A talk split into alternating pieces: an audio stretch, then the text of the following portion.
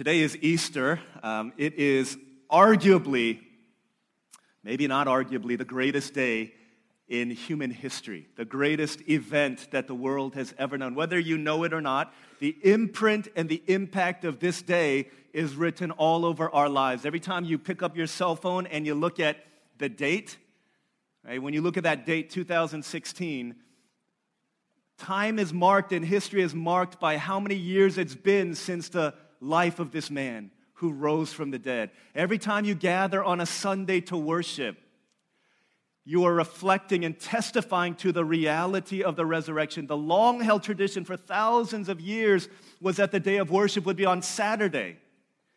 Only something so world changing could alter the day of worship for people who are so deeply steeped in custom. What could possibly have happened that changed the day of worship from Saturday to Sunday?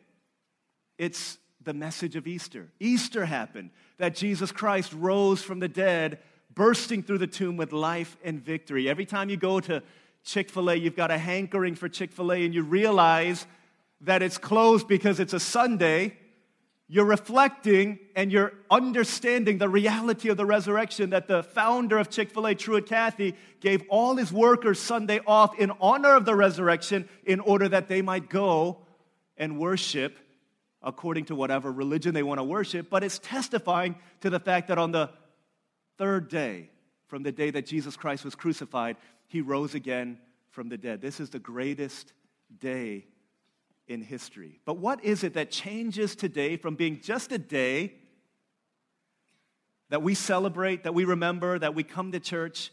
What's the difference between that kind of a day and a day that impacts all of our lives at a personal level? I want to give you uh, three thoughts from Mark the Gospel of Mark, chapter 16, uh, verses 1 through 8. If you carry your Bible, you can t- turn there. Otherwise, it'll be written on the screen. But Mark 16, verses 1 through 8, was one of the earliest accounts of the actual resurrection of Jesus Christ. And as we see this, we realize the impact and the importance of this event. 2,000 years later, after the fact, all over the world, billions of people are gathering to remember this day. What is it about this day, and what is it that invites us not only to be here today, but invites us into uh, the power of the resurrection as it was experienced that first day. Mark 16, verses 1 through 8. This is the word of God. It says that when the Sabbath was over, Mary Magdalene, Mary, the mother of James, and Salome bought spices so that they might go to anoint Jesus' body. Very early on the first day of the week, just after sunrise, they were on their way to the tomb and they asked each other, Who will roll the stone away from the entrance of the tomb? But when they looked up, they saw that the stone, which was very large, had been rolled away. As they entered the tomb, they saw a young man dressed in a white robe sitting on the right side, and they were alarmed. Don't be alarmed, he said. You're looking for Jesus the Nazarene who was crucified. He has risen. He is not here. See the place where they laid him?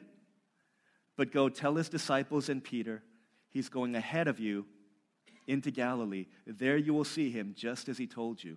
Trembling and bewildered, the women went out and fled from the tomb. They said nothing to anyone because they were afraid.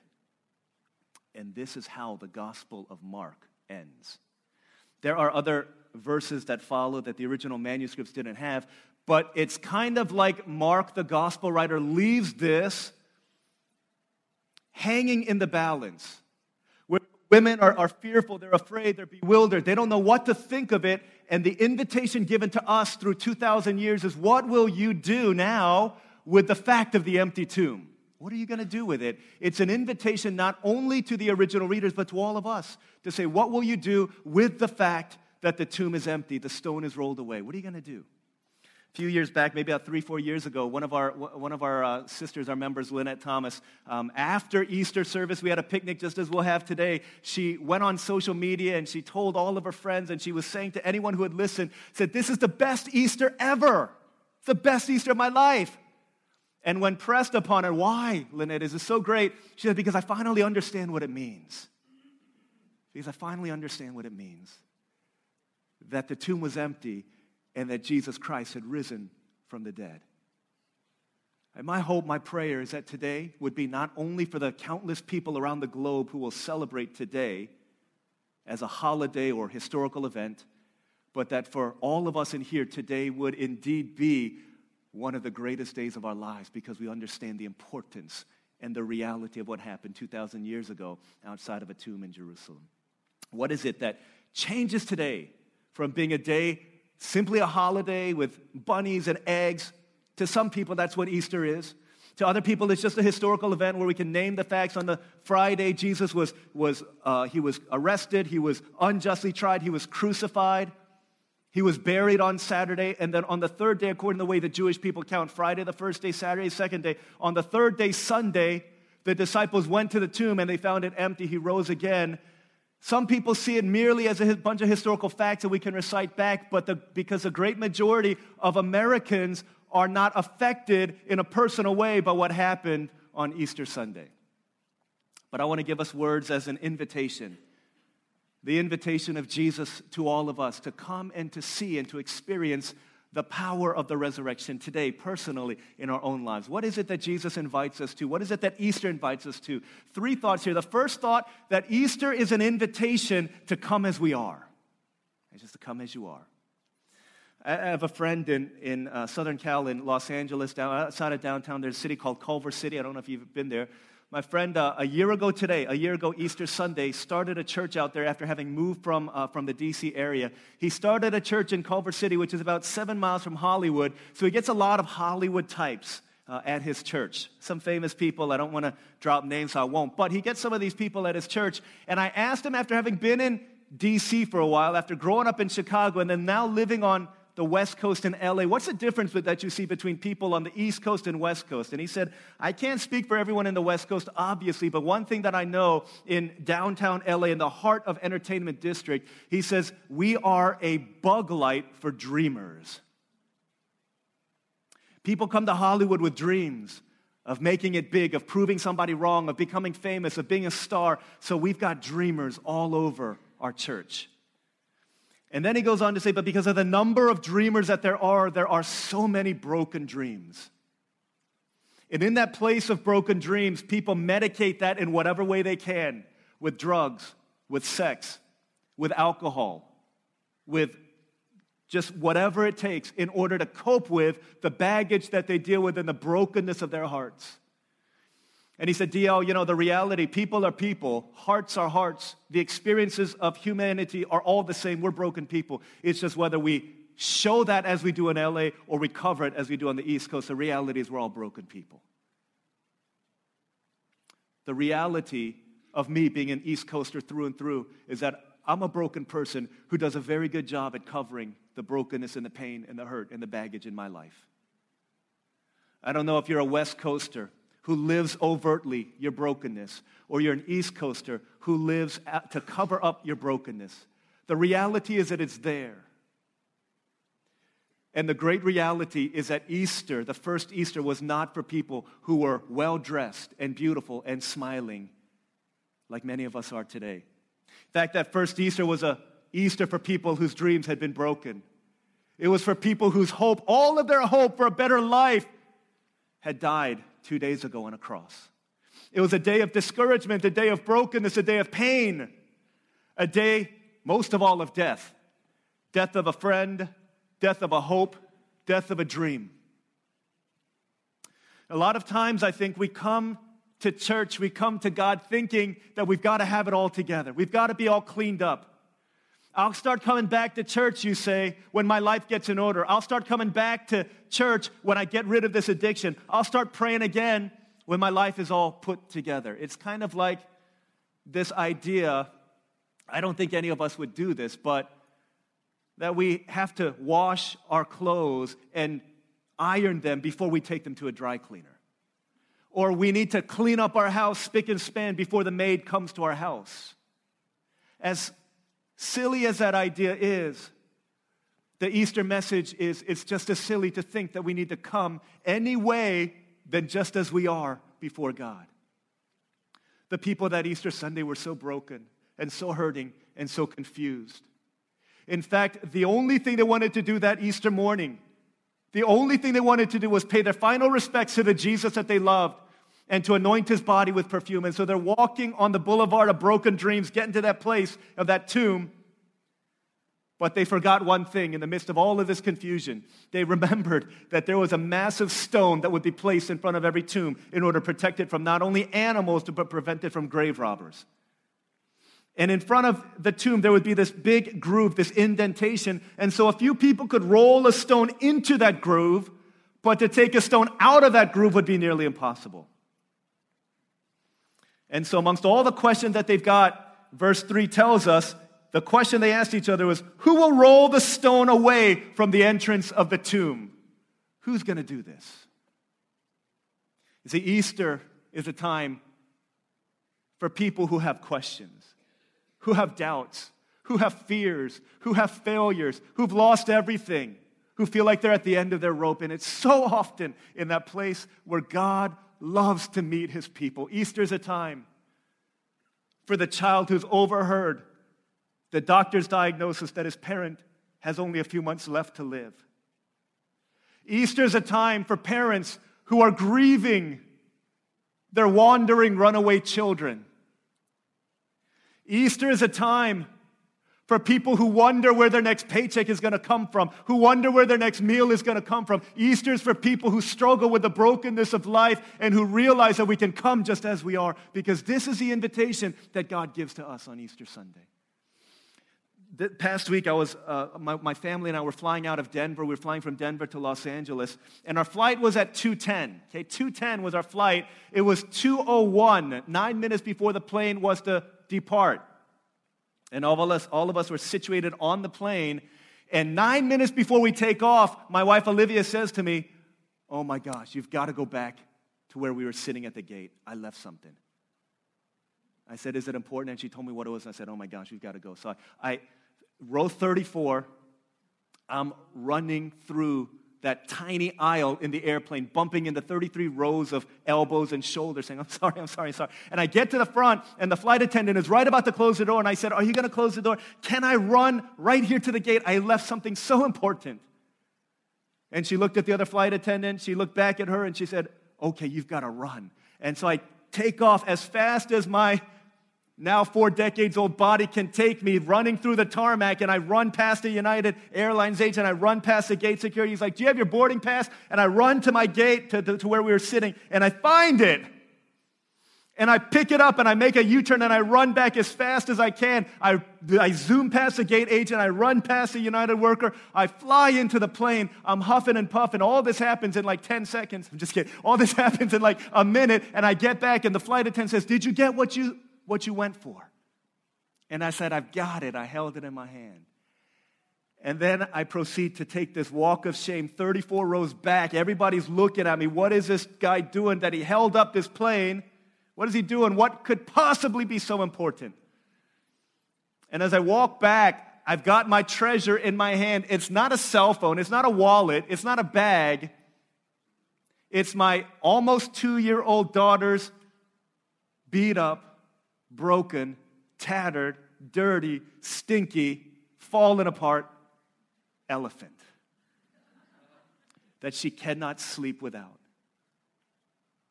And as I'm holding my treasure in my hand, these people are looking at me like, what kind of a fool is this that he would do all that for a $5 little binky? Why? Because as beat up and as broken, as messed up, as ugly, as tattered as that elephant was, it means the world to my daughter. And so I went on a rescue mission, whatever it took, in order to get that back to the one who loved it. The message of Easter morning is that two days ago, no matter how broken, beat up, fearful, questioning, doubting, lost we are, that God sent his son on a rescue mission to save our souls, regardless of whatever condition we're in, because we matter to God. And on Easter morning, the same is true. The same is true. Though we know 2,000 years of history that Jesus rose from the dead, here's my reality and here's yours that covering up these nice, clean clothes is often for many of us a pool of tears that symbolize the doubts and the fears and the questions that we have. The first invitation of Easter Sunday is that we come as we are. The second invitation that Jesus gives, that Easter gives, is that we come and see. Just come and see. That's it. Do you know in 2006 who the Time Magazine Person of the Year was? I'll tell you, you all know who it is. 2006, the Time Magazine Person of the Year was you. Did you know that? It was you. In 2006, Time Magazine commemorated all of those people who contributed to user generated internet sites like YouTube and social media, Wikipedia.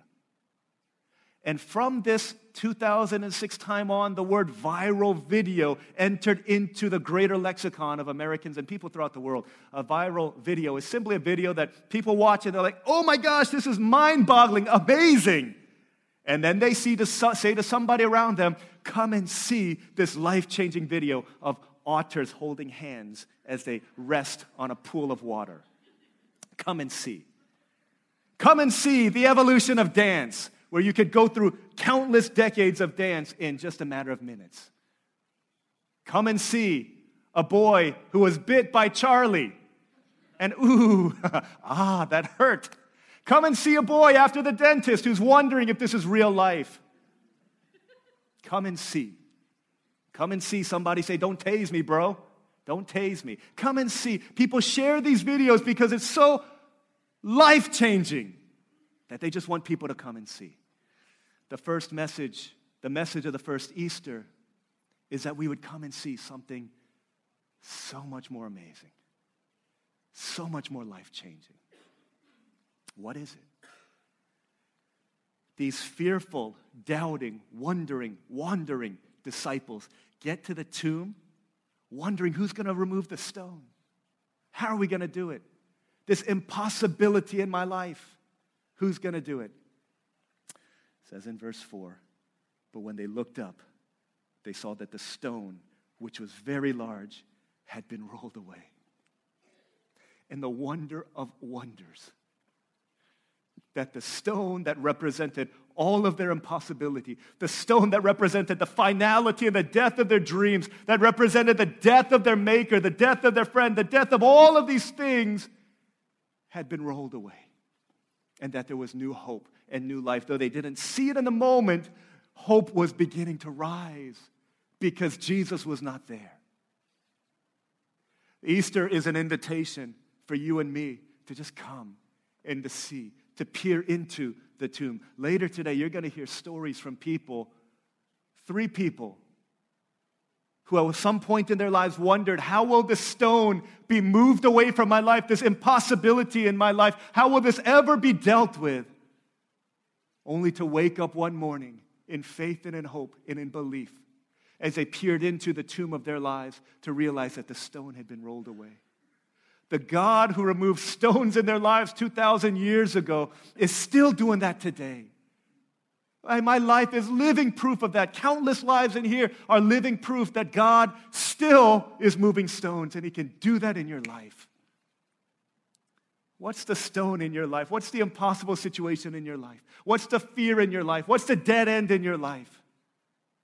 For 2,000 years, God has been changing lives. He's been moving stones. He's, given, he's been given hope. He's been rebirthing dreams. He's been resurrecting hopeless lives. And He's able to do that again today. The disciples didn't have to figure all out who was going to do it. And I think a lot of times we come thinking we've got to have all of the, we've got to know how this is going to happen in order for us to come. But Easter says no. They had no idea. They had no idea. The only thing they needed to do was to come and they would see. That's Jesus' invitation for you. You don't need to have it all figured out. You don't, know how, you don't, you don't need to know how you're going to go on. You don't need to know how your child is going to be brought back. You don't know how you're going to be able to make it with the loss of this thing in your life. All you need to do is to come and to see. The last invitation that Easter gives to us then the last invitation is to come, receive. I just come, receive. The message that first Easter, when Jesus burst through the tomb, was that death has been defeated. The ultimate stone has been rolled away, and that death no longer has a hold on our lives. Guys, if Jesus could remove the ultimate impossibility from life itself, then there's no stone in your life, there's no impossible situation in your life that is too big for him to move. Man, there are countless stories of people who testify to this reality. And if you hang with us in a minute, man, you would hear story after story of lives that are being changed. That's not just somebody else's story. That could be your story because invite you, come as you are, come and see, and then to come receive. Right? This is your life. This is your story. Because deep down in our hearts, you and I know, we know in our heart of hearts, we have to believe that there's more to life than what we're living. There's got to be more to life than what we're living. But we have this hunch, we've got this, this, this desire, this longing, something within us that says there's got to be more to life. You hear about what happens in Brussels. You're like, that could be me. That could be us at any moment. There's got to be more to life than this. There's got to be more to life than, than, than making it rich, than striking it rich, than making it famous and getting big, than having pleasure. What do we do after that? Remember, there was a, a Calvin and Hobbes comic strip I read when I was in college. Calvin and Hobbes are standing in front of a chalkboard, and it says top 10 things to accomplish in life. Things like become CEO of a large company, make a mil- become a millionaire by the time I'm 25, have the most toys. And then at the end, number 10, it says die. And as he writes that final E, the E trails off, and Calvin says to Hobbes, he says, That's it? That's it? Maybe some of us are here and we've lived life for all of these things. And we put our head down on our pillow at night and something haunts us. Something that says, that's it. There's got to be more. What Easter is saying is that eternity matters. Easter not only tells us, guys, that there is life after death for Jesus, but is an invitation to come and see that there can be life after death for you and me also.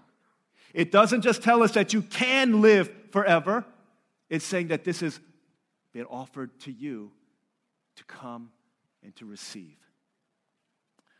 A few months ago, I think it might have been for one of my, my kids' birthdays, but we were hanging out at Chuck E. Cheese, and the announcement came over the loudspeaker that Chucky himself was going to be coming out and dancing with the kids, and anyone who wanted to come up and dance with him would get a bunch of tickets for free.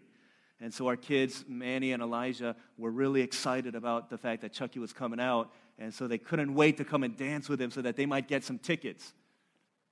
So excited until Chucky came out.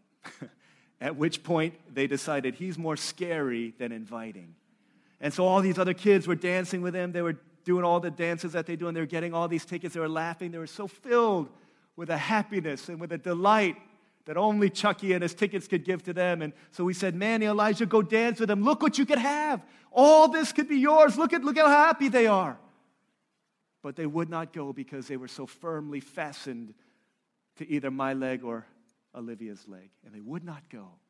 All the while Chucky inviting them to come and to receive.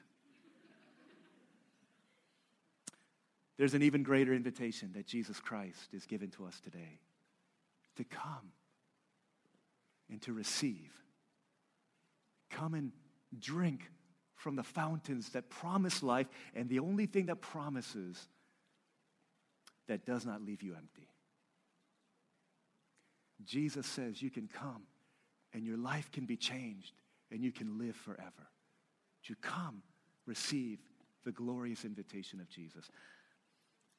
My friend told me recently um, about a funeral that he went to for one of his friends. His friend is named Chan. He lived up in San Francisco. He was a pastor.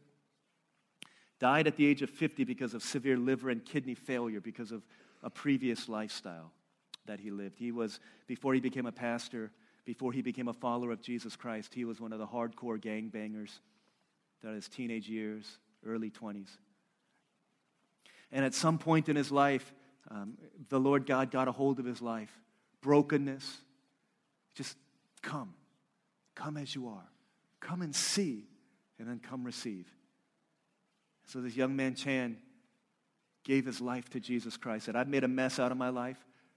I can't deal with the fact that I've got all this brokenness, all this pain. And he said, You take it, Jesus. I believe you died for me and you rose to give me life. That's the good news. And so the Lord began changing his life slowly. He later went into relapse while he was a pastor, went into relapse, had a death wish on his life. His friends picked him up on Skid Row, brought him back. Story of up, ups and downs, but since he was 20, late 20s, until he was 50, he just committed hardcore to living his life for the Lord God. So my friend was a pastor, a young, uh, young pastor, and they, were, they organized a Bay Area retreat uh, for young people. And at that retreat, one of these nights, they gave this invitation to, to, to just come, receive.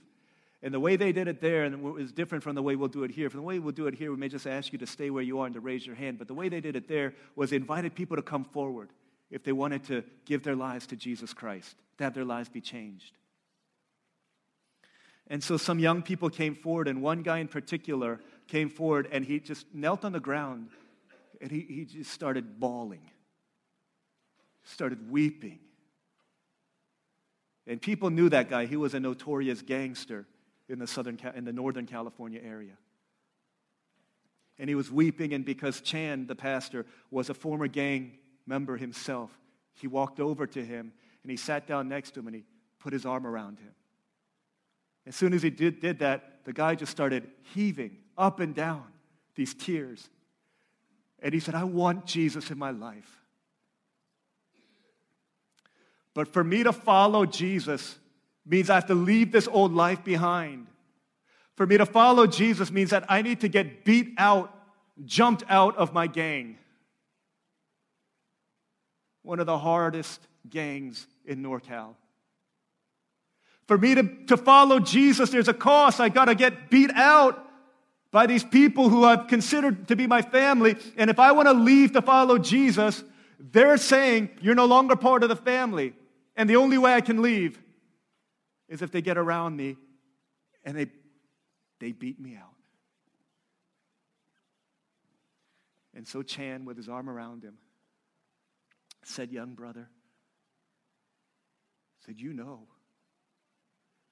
that I will be right there with you when you get beat out. I will stay there where you are, and I will not leave. You have a new family in the church. I will go with you through that beat out so that you know that I love you. So that you know that the love that I've received from Jesus Christ has changed me and it can change you too. I will go with you through that beat out. And then this is what he said He said, In fact, I will get beat out for you. I will take your place. My life for yours. My life for yours. Any day, any time, any place. My life for yours. What kind of a love is this? What kind of a love is this? My life for yours, any place, anytime. What kind of a love is this? Where has ever such love been shown in this world? My friends, this is your story, and this is my story. That on the cross on Good Friday, Jesus Christ was beat out for you and for me. That we who deserve the wrath of God because of our sin, at the cross, Jesus Christ said, My friend, my life for yours. My life for yours. And on the cross, Jesus was beat out not by a thug of gang members, but by all of the wrath of God that deserved to fall upon sinful human beings. He breathed his last and he said, It is finished. They took him off the cross. The body of Jesus Christ was bound and drenched in the tears of those who loved him. On Saturday, Joseph of Arimathea, a rich man, took him and he took his body and he laid it in his tomb. The entrance sealed by heavy stone, Messiah was still and he was all alone. But on the third day, at the break of dawn, the Son of Heaven rose again. Oh, trampled death, where is your sting? The angels roar for Christ our King. Jesus Christ burst through the tomb. See the stone? It's rolled away. Behold, come and see an empty tomb. This is the power and the hope of Resurrection Sunday. It's not only history, it's not only something that happened, it's not only a holiday, but it's an invitation for you and me to come as you are broken, hurting, longing, weary, weak, heavy laden, burdened. Come as you are. Come and see the tomb is empty. Come and see thousands, millions, billions of lives throughout every century and every continent have been changed. And the invitation today is to come and receive. This is his hope for every human heart. Would you pray with me?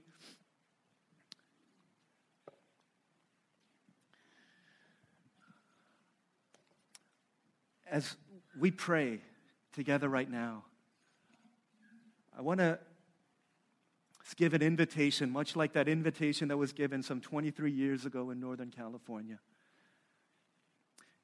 And I don't want to put anyone on the spot or make you feel uncomfortable in this place, but I know that there are many of us here, many of us here who are broken, who are doubting, who are fearful, who are in need of something in their lives.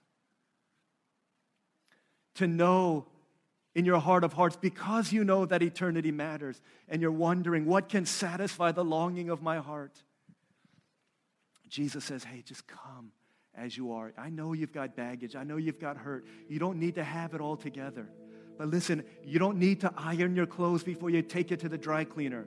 You don't need to clean up your act before you come to me. All you need to do is come. That's it. Just come as you are. I'll meet you where you are. You don't need to figure out, know how it's going to be fi- fixed. I'll do that. I'm God. I move the stones in Maybe you're here saying, This invitation, man, DL, you've been talking to my heart, and I need Jesus in my life to forgive me, to change me, to come into my life.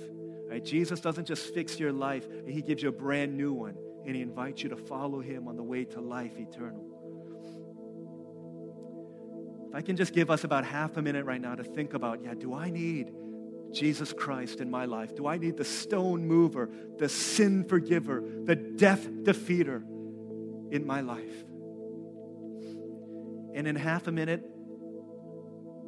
I'm going to say, if you need Jesus, just raise your hand You don't need to stand. You don't need to come up to the front. Just raise your hand where you are. And all together, we're going to pray a prayer. We can invite Jesus to come and to bring resurrection life into your life and into my life. Guys, today, this is your day. This is your day. God is calling, inviting some of you home. Right, let's think about this half a minute, and then I'm going to give an invitation for us to raise our hand if we feel like I need Jesus in my life. Yeah, let's pray. Let's search our hearts right now.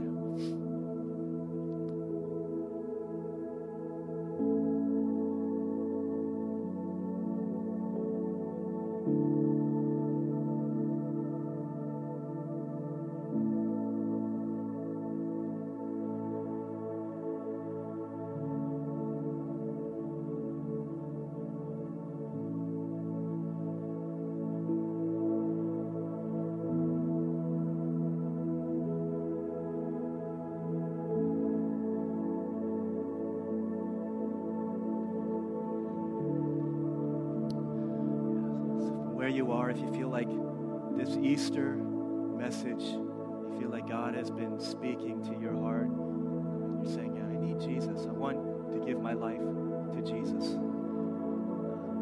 For the rest of us, let's just continue to pray with our eyes closed. But if that's you in this place, yeah, you know what? I need Jesus. I want Jesus in my life.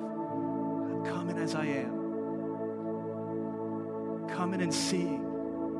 And now I'm coming to to receive.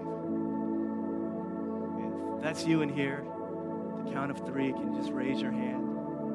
This is your moment. This is your time. One, two, three. Raise your hand. Praise God. Hallelujah. Thank you, Jesus. Praise the Lord. Yeah. Thank you, God. Yeah. Thank you, Jesus. Yeah, today the Lord God is going to touch and bring people home right, to his saving embrace. You can put your hands down. Praise God For all of us in here, and, and you know, maybe you didn't want to raise your hand here. I don't know you on stage, it's too personal. Uh, that's okay. But for all of us in here, I'm just going to pray a prayer and invite you to pray it in your heart. Lord Jesus, I thank you that you brought me here today. I can come no other way but how I am right now full of fear and doubt and confusion. But I need you.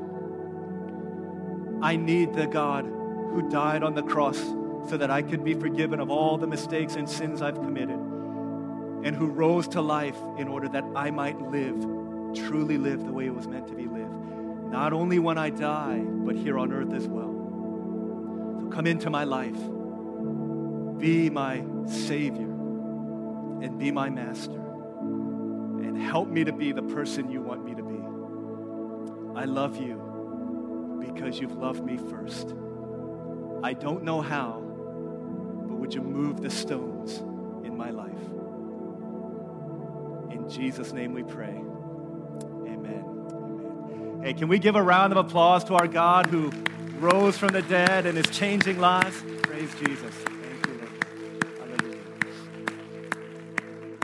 If you made that decision, whether you raise your hand or you made that decision in your heart, I really uh, commend you for doing that. Today is the first day of a new life that you have begun. And God will change you and mold you, and He will not only change you, but He will change the situations in our lives, one or the other, as we walk with Him.